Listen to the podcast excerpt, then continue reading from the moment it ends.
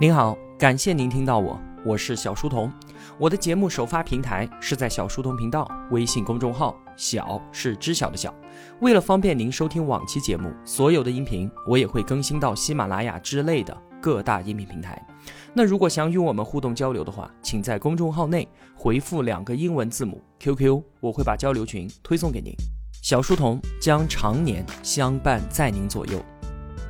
本期节目的文案是由李义军执笔的，我们正在解读《大败局》，作者吴晓波。今天的故事啊，要出场的这一位主人公，他的名号可以说是如雷贯耳。有一本英文杂志这样评价他说：“他最大的本事就是销售根本不值钱的东西，然后呢还能赚得盆满钵满。从巨人软件到让他破产的巨人大厦，再到后来靠脑白金和巨人网络的东山再起。”这一位中国最具争议的企业家就是史玉柱。关于这个人的跌宕人生经历啊，唯有用大起大落、大落大起才能够得以描述了。在一九八零年，史玉柱他以全县第一名的成绩考进了浙江大学数学系。之后呢？一九八九年毕业于深圳大学研究生院，拿到了软科学硕士。在学业完成之后，他被分配回了老家，在安徽省统计局里面拥有一份稳定的工作。但是呢，在深圳读研的时候，那个地方浓烈的创业气氛已经深深的影响到了这一个年轻人。所以就在几个月之后，他不愿意再忍受机关单位里面的平静和呆板，毅然决然的辞去了铁饭碗。投身到深圳那一片狂热而且充满了机遇的南国之地。这个时候啊，这个安徽的青年行囊里面只有他东拼西凑来的四千块钱和他耗费了九个月的心血开发出来的第一代汉卡。这是一款文字排版软件。在初到深圳的几天之后，史玉柱就做出了他人生当中的第一个豪赌决定。他决定花八千四百块钱为他的软件刊登广告。但刚才我们不是才说的，他只有四千块钱吗？是的，这就是史玉柱的豪赌天性。他对于广告商唯一的要求就是，你先帮我把广告发了，之后我再付钱。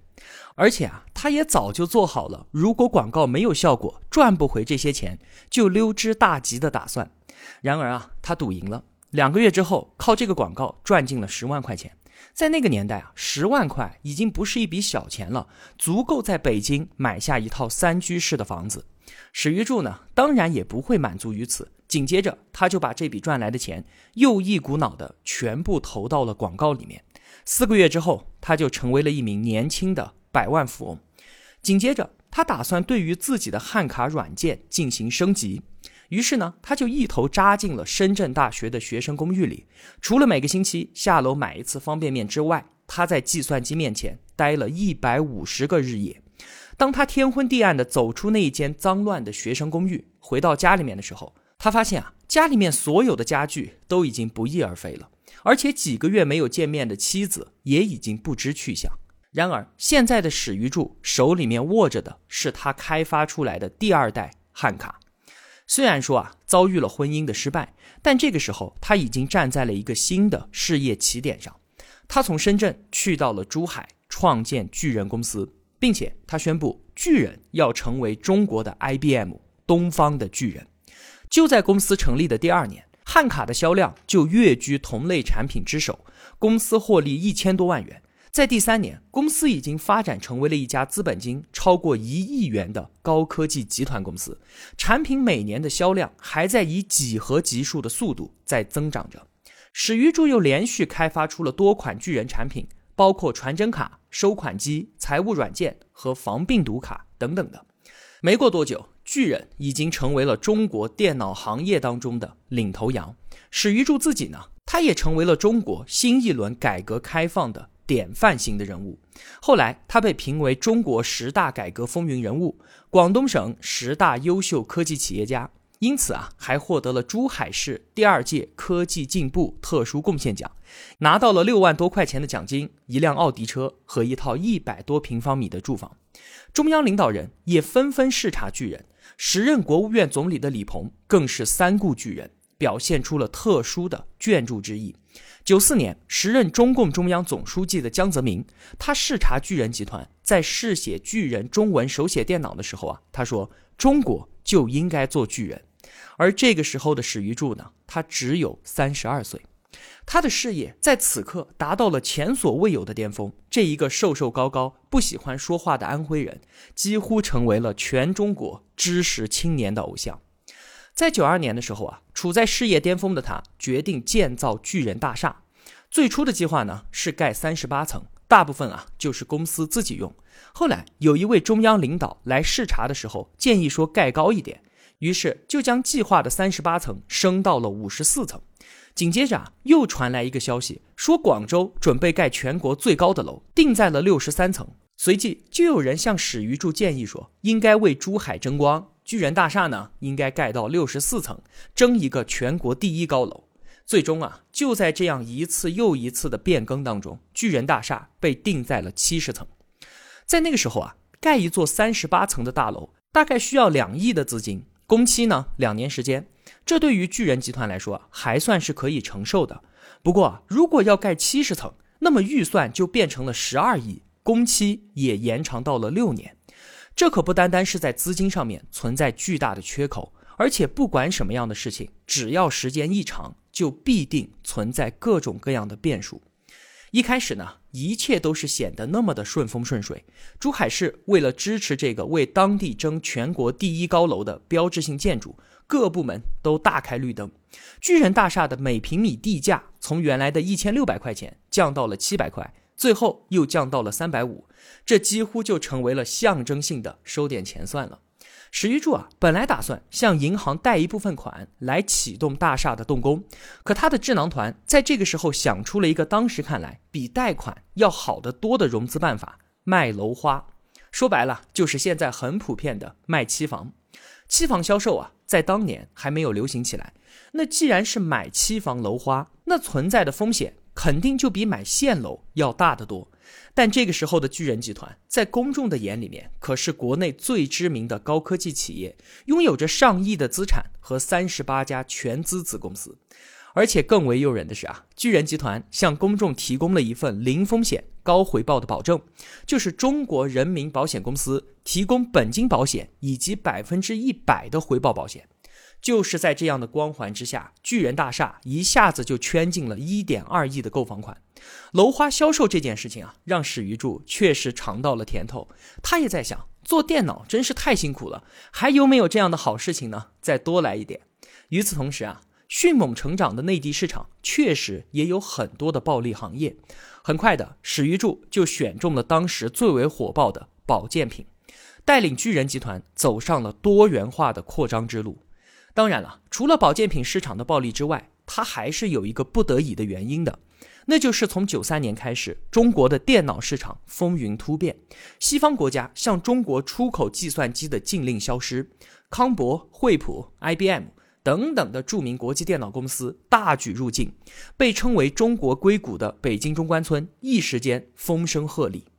其实啊。巨人，它在品牌和技术上面是有着明显的落差的，结果在这样的市场竞争当中开始节节败退。所以呢，当家人史玉柱也想着背靠巨人的品牌优势，通过多元化的扩张来缓解主导产业发展受阻的局面。这样的战略啊，在很多企业的成长史当中可以说是屡试不爽。确实，它能够有效的帮助企业摆脱危机，并且焕发生机。可是啊，在巨人这一战略的大转移当中，史玉柱没能够稳定住发家产业和已有项目。相反的，他希望所有的项目都齐头并进，结果走上了一条多线开战、巨荣巨损的大冒进之路。在全国上百家的主要报纸上面，巨人集团的整版广告赫然登台，暴风雨一样的广告疯狂的倾泻而下。巨人以密集轰炸的方式，一次性推出了电脑、保健品还有药品三大系列的三十个新品。巨人集团的子公司呢，也从三十八家发展到了创世纪的二百二十八家，员工从两百人陡然增长到两千人。这一暴力作战啊，在最开始的时候确实收到了极好的效果。十五天之内汇总到史玉柱手里面，来自全国各地的订单量就突破了十五个亿。可是很快的，战场变得越来越混乱。巨人本身并没有日用消费品营销的经验，投身战役当中的巨人大军主要就是由两类人组成的。第一类呢是走出校门不久的青年学子，他们确实有热血，但是却没有经验；而另一类呢，则是从各家保健品公司跳槽或者是挖过来的老油条，他们啊其实就是一批雇佣军，缺乏对于巨人集团的忠诚度和归属感。对于这些老油条来说啊，市场红火的时候，那么就随声吆喝，自抬身价；市场不好了呢，就开一把油，然后溜之大吉。所以啊，在这场战役刚刚开始两个月之后，史玉柱就不得不开始内部整顿。在一九九六年，巨人又以“请人民作证”为口号，在全国打响了保健品推广战。巨人集团的广告再次铺天盖地，其中有一篇署名是美国加利福尼亚大学袁斌博士的宣传文案。实际上啊，它是出自一个对于保健品一无所知的外语系的学生之手。这一场保健品战役的中坚力量根本就不是什么科研人员，而是一些仰仗着想象力和文字功底吃饭的书生。从某种意义上来说呢，正是巨人盲目的广告轰炸和无序的营销推广，加速了中国保健品市场的早衰。而且啊，更加要命的是，巨人在他声嘶力竭的广告推广之中，还犯下了一个低级错误，就是去诋毁自己的竞争对手娃哈哈。面对同类竞争产品娃哈哈的儿童营养液，巨人的文案人员啊，竟然写下了这样一段话：说娃哈哈里面含有激素，会造成儿童早熟，产生很多的现代儿童病。娃哈哈在当时啊，那已经是国内最大的饮料食品企业了。巨人的这个举动对其造成了严重的损害，娃哈哈就此呢向杭州市中级人民法院起诉，最终呢巨人向其赔偿经济损失两百万，并且在杭州召开新闻发布会公开道歉。这一道歉风波啊，就成为了巨人大滑坡的一次标志性事件。也就是在这一次风雨飘摇的前夜，之前我们所说的那些本来对巨人缺少忠诚意识的雇佣军、老油条们，已经嗅出了危机的气息。他们很快啊，就在各地的市场上面频频侵吞集团利益，上百万的资产就在阳光照不到的地方流失掉了。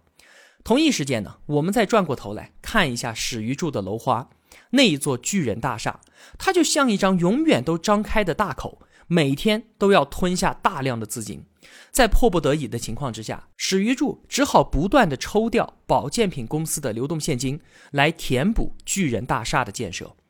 到了九六年，这一座耗尽巨人集团精血的大厦终于完成了地下工程，开始浮出地表。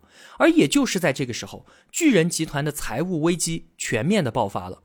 一些之前买了楼花的人开始依照当初的合同来找巨人要房子，可是他们看到的却是一片刚刚才露出地表的工程，而且啊，令购房者感到恐慌的是，种种迹象都表明，巨人集团可能已经失去了继续建造大厦的能力了。真是好事不出门，坏事传千里，一波接一波的人群开始涌来。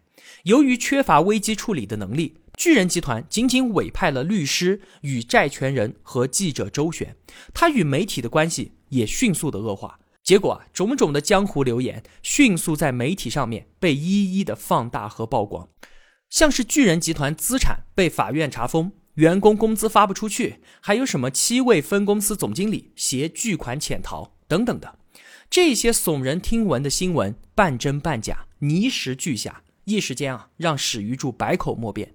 再加上之前的娃哈哈道歉风波，巨人在公众和媒体心目中的形象轰然倒塌，从此万劫不复。就在巨人陷入困境的风波当中，国内的有些传媒表现出了一种异常的投入和不冷静，扮演了一个很暧昧的唯恐天下不乱的角色，以落井下石的火力，一夜之间彻底摧毁了曾经被他们吹捧了几年的。巨人集团，史玉柱在危机当中啊，曾经几度都想要恢复生产销售秩序，可是几度都被媒体的跟踪报道所打乱。媒体每出现一次报道，就会造成一批骨干的离去，然后多增加一批讨债者，以此恶性循环，难以挽救。在那一段血雨腥风的日子里面，史玉柱就一直枯守在巨人集团总部四层的总裁办公室里面。一向不善交际的他，似乎没有什么知心朋友。即便是在辉煌的鼎盛时期，他也不太善于与外界交往。他就这样把自己在这座孤岛上面关了数十天。而在这一段时间当中，新闻媒体对于巨人事件进行了高密度的轰炸，而史玉柱呢，却始终没有和媒体和社会进行过哪怕一次认真知心的对话。就这样，他轻易的放弃了最后一次获得同情和救援的机会。其实啊，当危机爆发的时候，巨人集团所面临的情况还并没有到绝杀的地步。尽管巨人大厦没有完工。但是已经完成了地下工程，只需要再拿出一千万就可以重新启动。按照当时的房地产建筑速度啊，五天就可以盖一层。那一层一层的往上面盖，兵临城下的购房者自然可以安心不少，诸多突发矛盾也可以得到化解。史玉柱当然也是清醒的知道，缺少的仅仅就是这一千万而已。可是啊，他就是没有这个能力筹集到这笔钱了。一千万对于不久之前的巨人集团来说，不过只是一笔毛毛雨一样的钱，而如今呢，他只能够仰天悲鸣。什么叫做一分钱难倒英雄汉？正如日后的人们所注意到的，由于缺乏必要的财务危机意识和预警机制，巨人集团债务结构始终是处在一个不合理的状态当中的。掌门人史玉柱一向以零负债为荣，以不求银行自傲。在巨人销售辉煌的时候，每个月市场回款都可以有三千万到五千万。以如此之高的营业额和流动额，他完全可以陆续的申请流动资金贷款，并且逐渐的转化成为在建项目的分段抵押贷款，用这笔钱来盖巨人大厦。可是啊，他却始终拒绝走这一步棋，而是一味的指望用保健品的利润来盖大楼。这无疑是造成巨人突发财务危机的致命之处。以冷眼待人，人自以冷眼待之。在危机爆发的那一段时间啊，巨人集团平时很少打交道的银行，这个时候自然也是袖手旁观。而一直鼓励巨人大胆实验的地方政府，也始终都是束手无策，拿不出任何建设性的意见。巨人集团在苦苦支撑三个月之后，逐渐分崩离析。史玉柱。也消失在了公众的视野当中。后续的故事啊，很多人也就知道了。史玉柱携他的新产品脑白金二次创业，再次成功的他还清了之前巨人大厦欠购房者的所有钱。他当选了二零零一年 CCTV 中国经济年度人物，在他旗下的上海建特生物科技公司，先后成为了华夏银行和民生银行的股东。再后来，他成立征途公司，进入网络游戏产业，再造了国内游戏领域的辉煌。史玉柱这个人的经营风格啊，至今仍然饱受争议。但从后来还清了所有的债务来看，他确实拥有良好的商业信誉。至于巨人失败的原因，再次站在今天商业舞台的史玉柱，为我们留下了宝贵的属于他自己总结的经验。以下为四点：第一呢。盲目追求发展速度，目标越大，风险也就越大。如果没有经过科学的分析论证，必然损失惨重。第二，盲目追求多元化，巨人集团涉足了电脑、房地产、保健品等等行业，行业跨度太大，新进入的领域并非优势所在，但却急于铺摊子，有限的资金被牢牢的套死。巨人大厦所导致的财务危机几乎拖垮了整个公司。而作为巨人主业的电脑业务，它的技术创新却一度停滞，而把大量的精力和资金投入到自己不熟悉的领域当中，缺乏科学的市场调查，好大喜功，没有形成成熟的多元化管理能力。第三，一言堂，制约史玉柱决策的机制那是不存在的。这种偏激的决策机制，在创业初期的时候啊，确实能够充分的体现决策的高效率。但是，当企业的规模越来越大，个人的综合素质还不够全面的时候，企业的运行那就相当的危险了。最后一点，没有把主业的技术创新放在重要的位置。曾经啊，是第一代汉卡。第二代汉卡和巨人手写电脑成就了那个时候巨人的辉煌。在电脑业走入低谷之后，史玉柱忽视了技术创新这一条生命线，导致了巨人集团作为主业的电脑产业在市场竞争当中节节败退。他自己所总结的这四点，对于创业者来说，可谓是极为珍贵的干货经验。而商业信誉也决定了一个创业者能够走多远。如果说啊，史玉柱在保健品战役当中所打出的“请人民作证”的标语，只是一种商人虚无的噱头，那么第二次创业的史玉柱，他所打出的“我要还钱”的标语，则是这一位资深创业者。在经历了大楼坍塌之后，胸中唯一竭力保存的信誉资本。好了，今天的节目就是这样了。如果我的付出对您有帮助的话，也希望您愿意帮助我。一个人能够走多远，关键在于与谁同行。我用跨越山海的一路相伴，希望得到您用金钱的称赞。我是小书童，我在小书童频道与您不见不散。